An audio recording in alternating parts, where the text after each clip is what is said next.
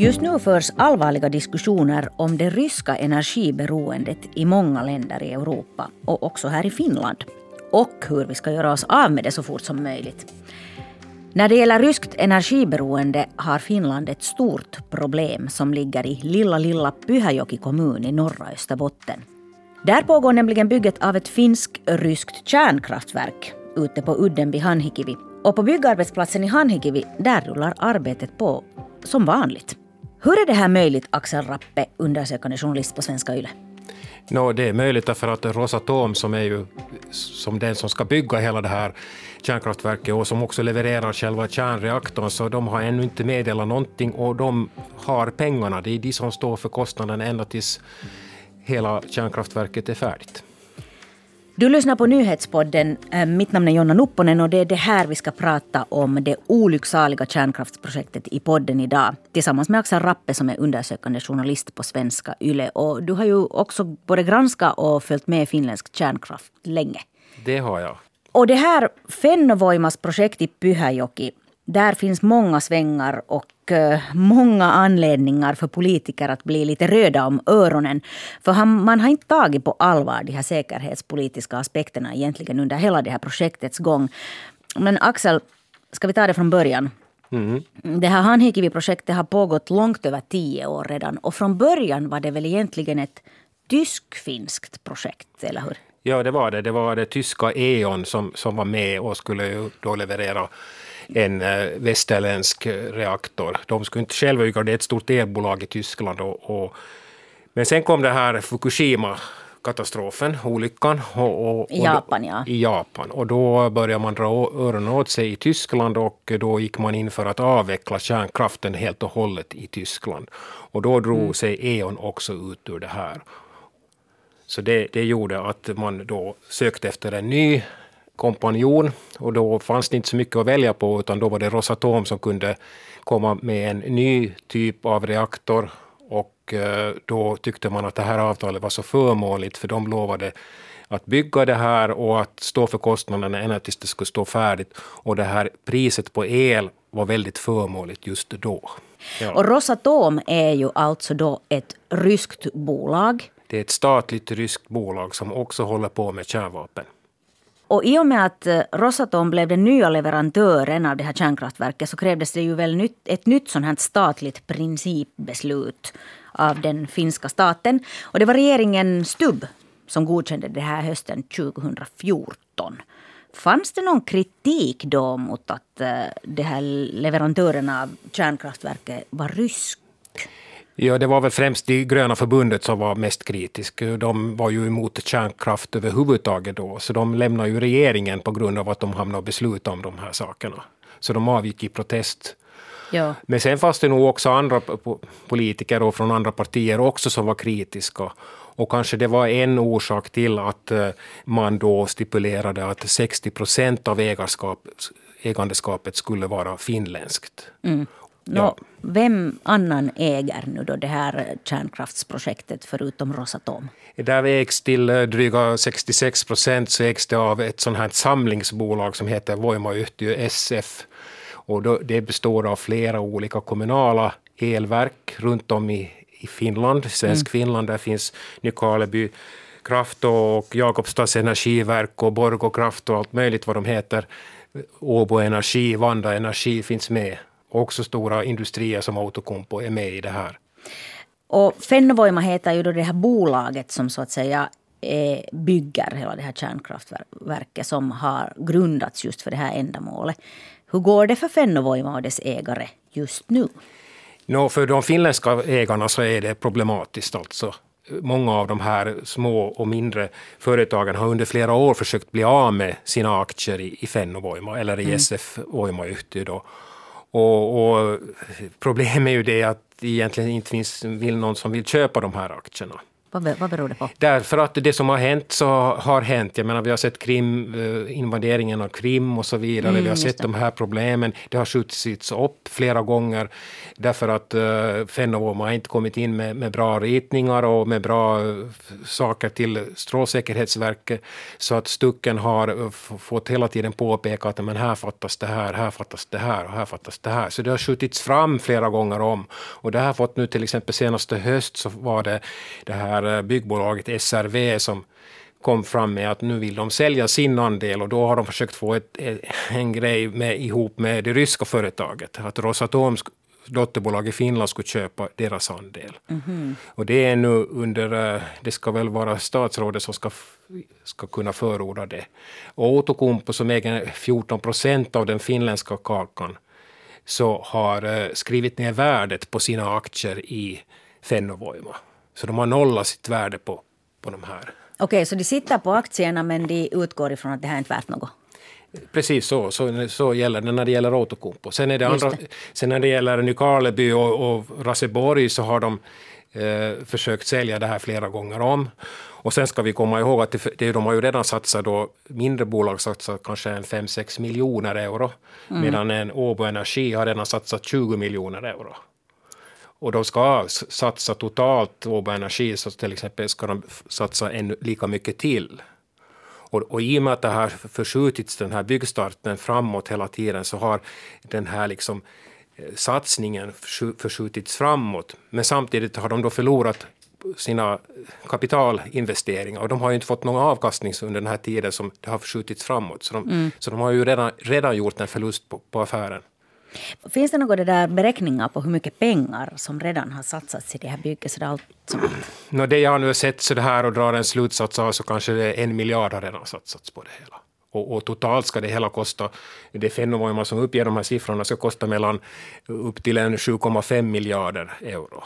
Men att det där står merparten av de kostnaderna ska, ska Rosatom stå för.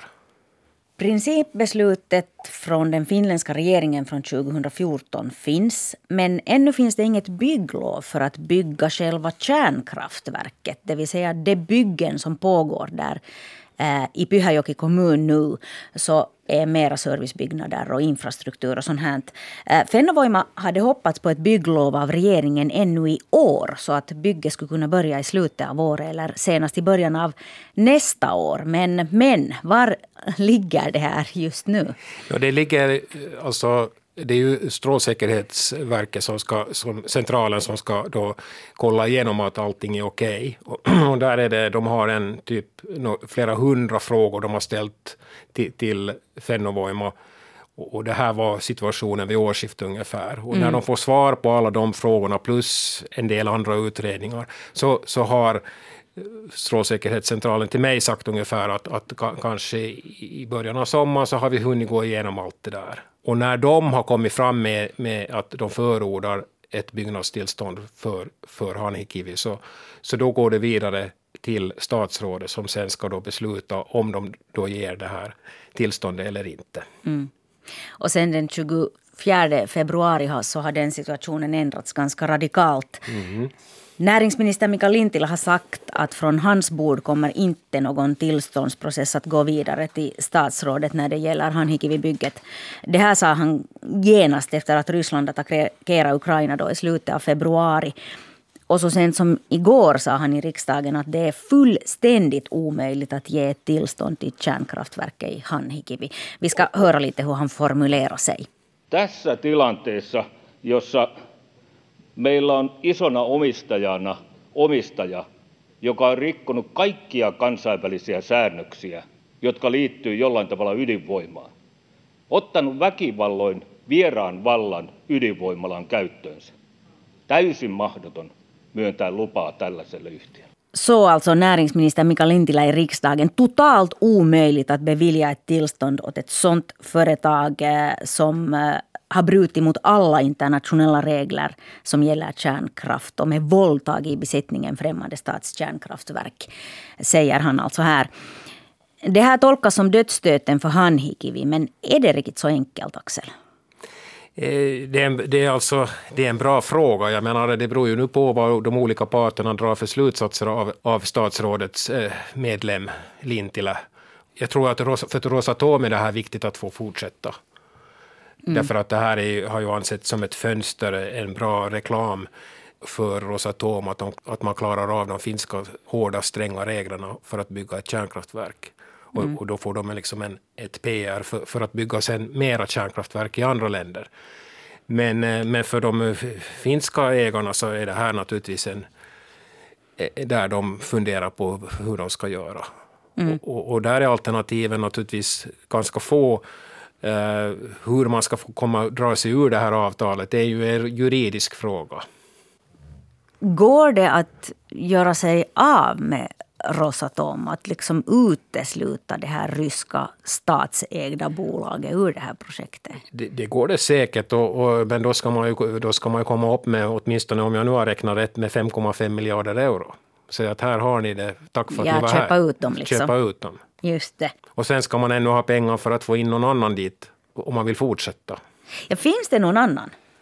Eh, det är klart att det, det, finns andra. Det, jag menar då, då när det begav sig från första början så var det ju andra som var med i leken. Det var ju Toshiba, Westinghouse och Areva. Och det kan ju hända att man skulle kunna få dem med igen. Men det kräver ju oerhört mera kapital nu än då. Jag, jag tror inte att de här små kommunala elverken, elverksbolagen har, har de pengarna helt enkelt.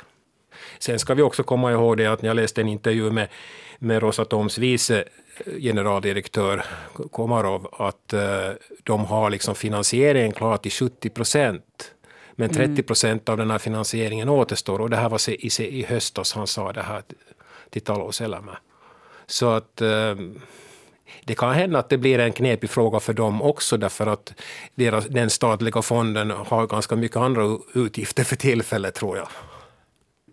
Här finns ju en viktig poäng kanske i det här då det är att eh, även om eh, det nu ligger väldigt hårda sanktioner mot Ryssland från västvärlden, från Europa och från USA.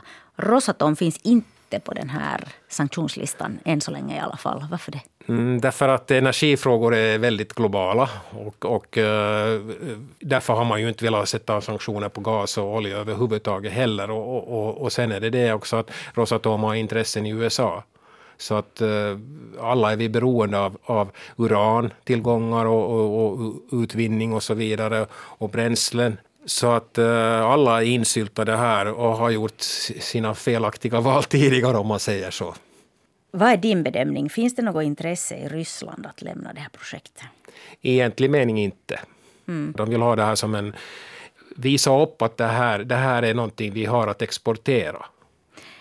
Man kunde kanske säga att det har funnits geopolitiska risker med det här projektet hela tiden, även om man inte har velat se dem då i början i alla fall. Men så här med facit på hand, hur väl skulle du säga att det här är skött sådär säkerhetspolitiskt? Eh, det har nog inte skötts. Man har gjort business as usual, skulle jag säga. Mm. Det har gått bra att, att, att köpa energi från, från, från Ryssland. Det har funkat. Finland har haft ett jättebra förhållande när det gäller eh, energihandel på ett helt annat sätt än med många andra länder.